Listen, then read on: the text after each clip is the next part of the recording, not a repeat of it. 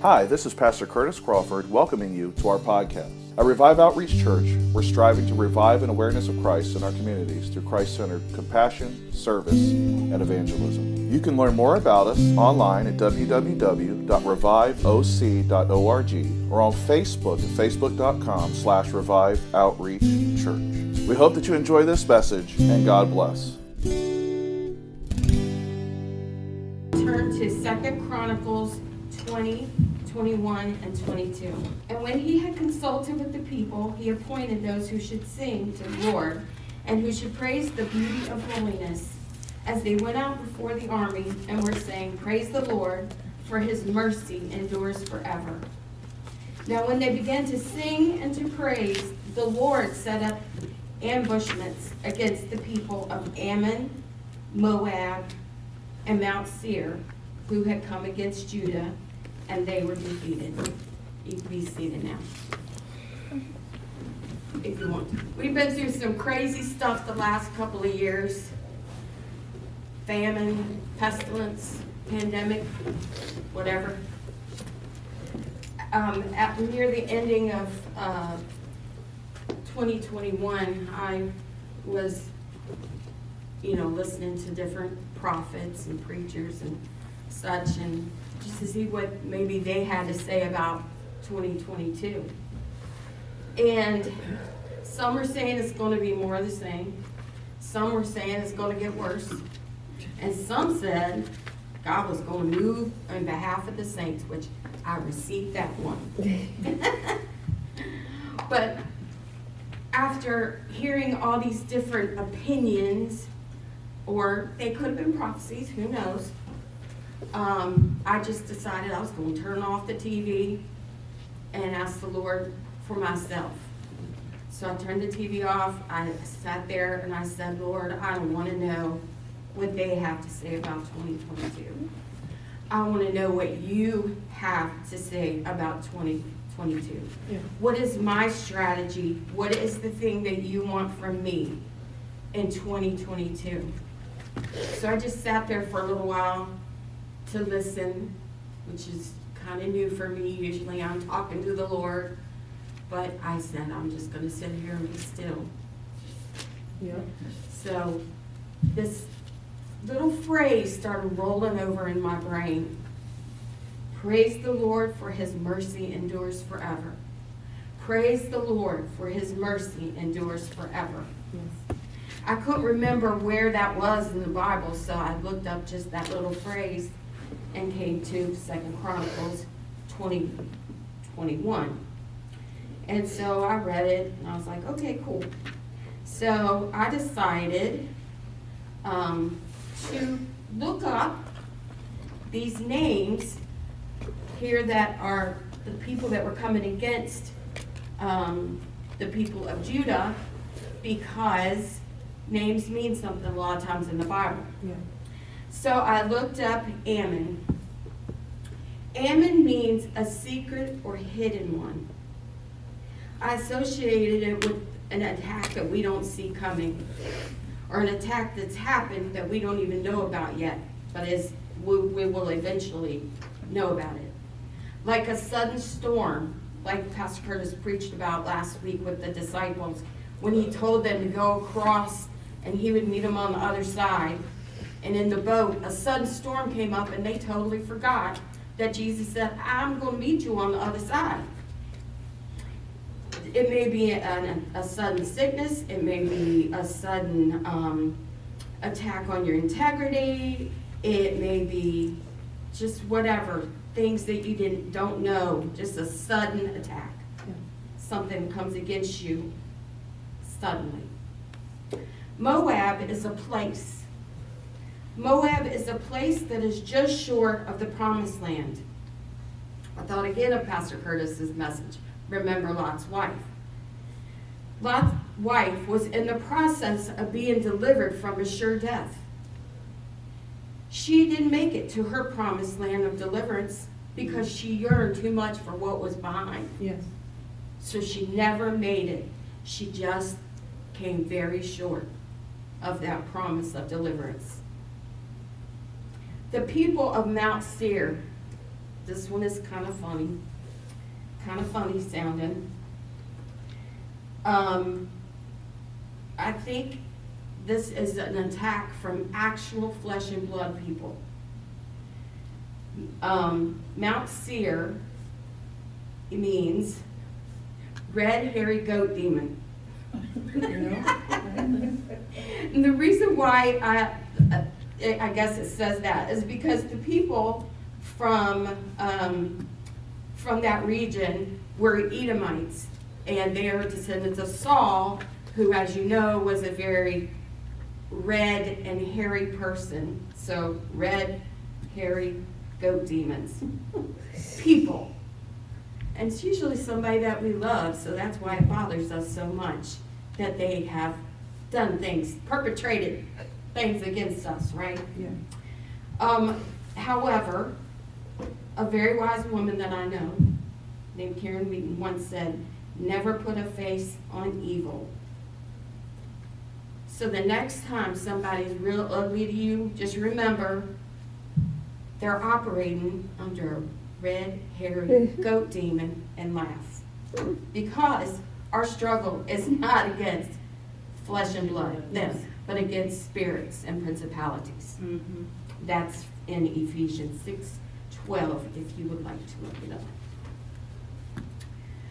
Okay, so from what I get from that is three ways the enemy attacks is a sudden attack, a, a attack where the enemy is luring you back to your past so that you never reach what God promises you. Yes. But just remember, even if you get lured back, nothing is ever wasted with God.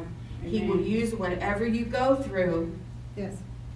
for your good and for the good of the kingdom. Amen.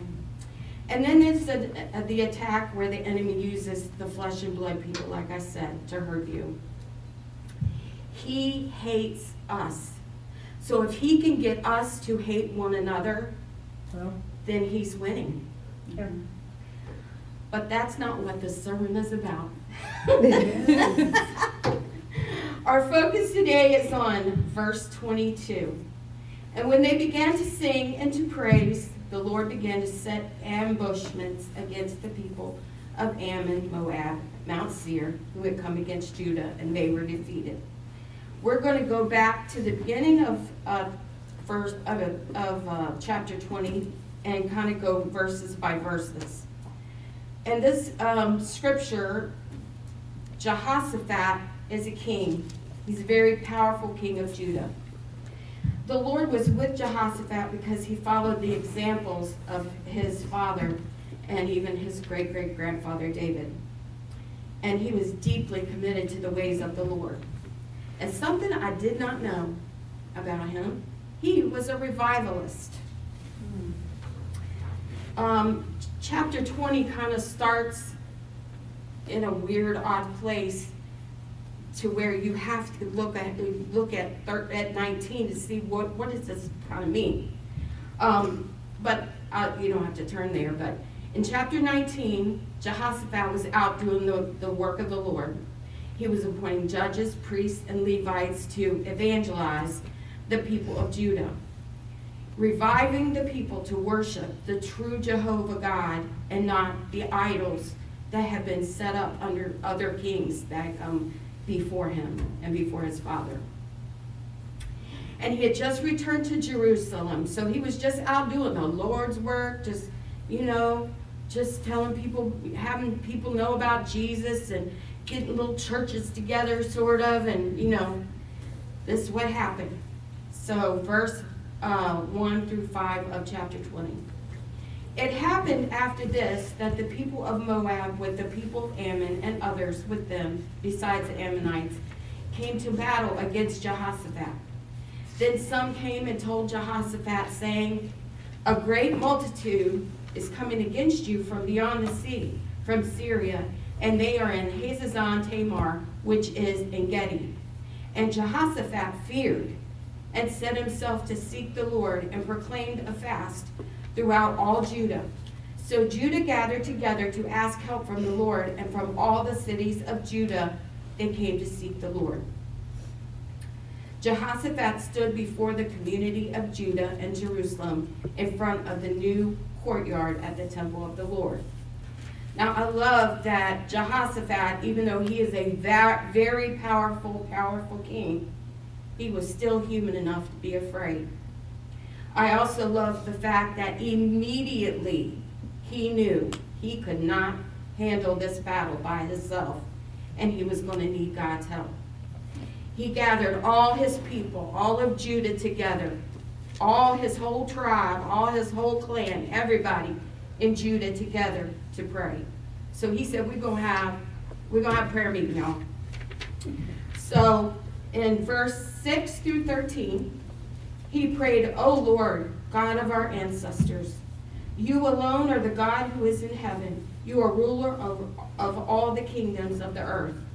You are powerful and mighty, and no one can stand against you. I just love that. You are powerful and mighty, and nobody can stand against you. Mm-hmm. Oh, our God, did you not drive out those who lived in this land when your people Israel arrived? And did you not give this land forever to the descendants of your friend Abraham? Your people settled here and built this temple to honor your name. They said, Whenever we are faced with any calamity, such as war, plague, or famine, we can come to stand in your presence before this temple where your name is honored. We can cry out to you to save us, and you will hear and rescue us. And now see that the armies of Ammon, Moab, and Mount Seir are doing. You would not let our, our ancestors invade those nations when Israel left Egypt. So they went around them and did not destroy them. Now see how they reward us, for they've come to throw us out of your land, which you gave us as an inheritance. Oh, our God, won't you stop them? We are powerless against this mighty army that is about to attack us. We do not know what to do, but we are looking to you for help. As all the men of Judah stood before the Lord with their little ones, wives, and children, the Spirit of the Lord came upon one of the men standing there. His name was Jehaziel, son of Zechariah, son of Benaiah, son of Jael, son of Mattaniah, a Levite who was a descendant of Asaph. In Jehoshaphat's prayer, he worshiped he remembered who God was, and he realized the power of unity and gathered the whole nation to activate in this war. At this point, he did not know how God was going to deliver them. He did not know how the Lord was going to get a victory through this, uh, this fight. The army was so immense. I guess he figured everybody that was able he would get to fight. Now, in verses 15 and 16, Jehaziel is speaking. He said, Listen, all you people of Judah and Jerusalem. Listen, King Jehoshaphat. This is what the Lord says Do not be afraid. Don't be discouraged by this mighty army, for the battle is not yours. Amen. I love how God addresses Jehoshaphat's natural first reaction, saying, Don't be afraid. And I also love how the Lord said, Hey, y'all, this battle ain't yours. I got it. Let's move to verse 16 and 17. Tomorrow, this is still Jehaziel uh, speaking. Tomorrow march out against them. You will find them coming up through the ascent of Ziz at the end of the valley that opens into the wilderness of Jeruel. But you will not even need to fight. Take your positions, then stand still and watch the Lord's victory. He is with you, O people of Judah and Jerusalem. Do not be afraid or discouraged. Go out against them tomorrow, for the Lord is with you. I love how the first thing he says is, don't just sit there, march. But then the second thing he says is position yourself and stand still. March stand still. okay? I believe what the Lord was saying is let march out, move out, move out of what your first inclination was. March out of that. Don't just sit there in your fear or depression or whatever it is that your very first thing is that, that happens whenever you hear about the attack. Don't just sit there. You have to move from that position of fear and position yourself in faith so that you can see victory. Amen. Then again, he says, Don't be afraid, for the Lord is with you. He started his word, his prophetic word or his instruction with, Don't be afraid, the Lord's with you. And he ended it with, Don't be afraid, the Lord is with you. Now, verse 18 and 19. And Jehoshaphat bowed his head with his face to the ground, and all Judah and the inhabitants of Jerusalem bowed before the Lord, worshiping the Lord. Then the Levites of the children of the Kohathites and of the children of Korahites stood up to praise the Lord God of Israel with voices loud and high. I I can't ever remember in scripture, it may have happened, I just don't know it or don't know about it. But I don't remember ever a king literally bowing all the way with his face to the ground. Usually, if they bow, it's just from the waist to another king. But Jehoshaphat knew that who he was talking to was a king more, more mighty than him. He had more power than him. He had more authority. He was in the presence of all powerful God. The people realized that God had spoken to them, so they followed in his steps. Our king is bowing to the ground, we're going to bow down too. Then the Levites and the Kohathites, who were singers, or the praise team in that time, in that time, started to praise. They began to praise as if they believed what God had just said. They believed God was that they didn't need to be afraid. They believed that God said He was going to take care of them, and that He was with them in this fight. It was done loud and high. That right there when I looked it up, it meant it was thunderous praise unto God. The atmosphere literally shook with their praise unto God. Okay, let's go on down to verses 20 and 21. Early the next morning, the army of Judah went out into the wilderness of Tekoa. On the way, Jehoshaphat stopped and said, Listen to me, all you people of Judah and Jerusalem. Believe in the Lord your God, and you will be able to stand firm. Believe in his prophets, and you will succeed. I believe he was saying, Remember what the prophet said to us yesterday that God's got this. After consulting the people, the king appointed singers to walk ahead of the army singing to the Lord and praising him for his holy splendor. And this is what they sang. Give thanks to the Lord for his faithful and faithful love endures forever. I just love that. Sometimes I just say that because it's all I can remember of that scripture. but it, it brought them the victory, as we will see in verse 22. Now, when they began to sing and to praise, the Lord set ambushes against the people of Ammon, Moab, and Mount Seir, who had come against Judah, and they were defeated. And when I read that, I was like, Second Chronicles, verse 20, 22, 2022. I even wrote in my Bible, on twelve twenty-one, my word for twenty twenty-two, to praise. We've prayed, we've worshiped, we've done all we know to do, now it's time to praise. And let God handle all our storms and all our, um, things that are coming against us. Let's read down to verse twenty-nine. I'm gonna start at twenty-two again. At the very moment they begin to sing and to give praise, the Lord caused the armies of Ammon, Moab, and Mount Seir to start fighting amongst themselves.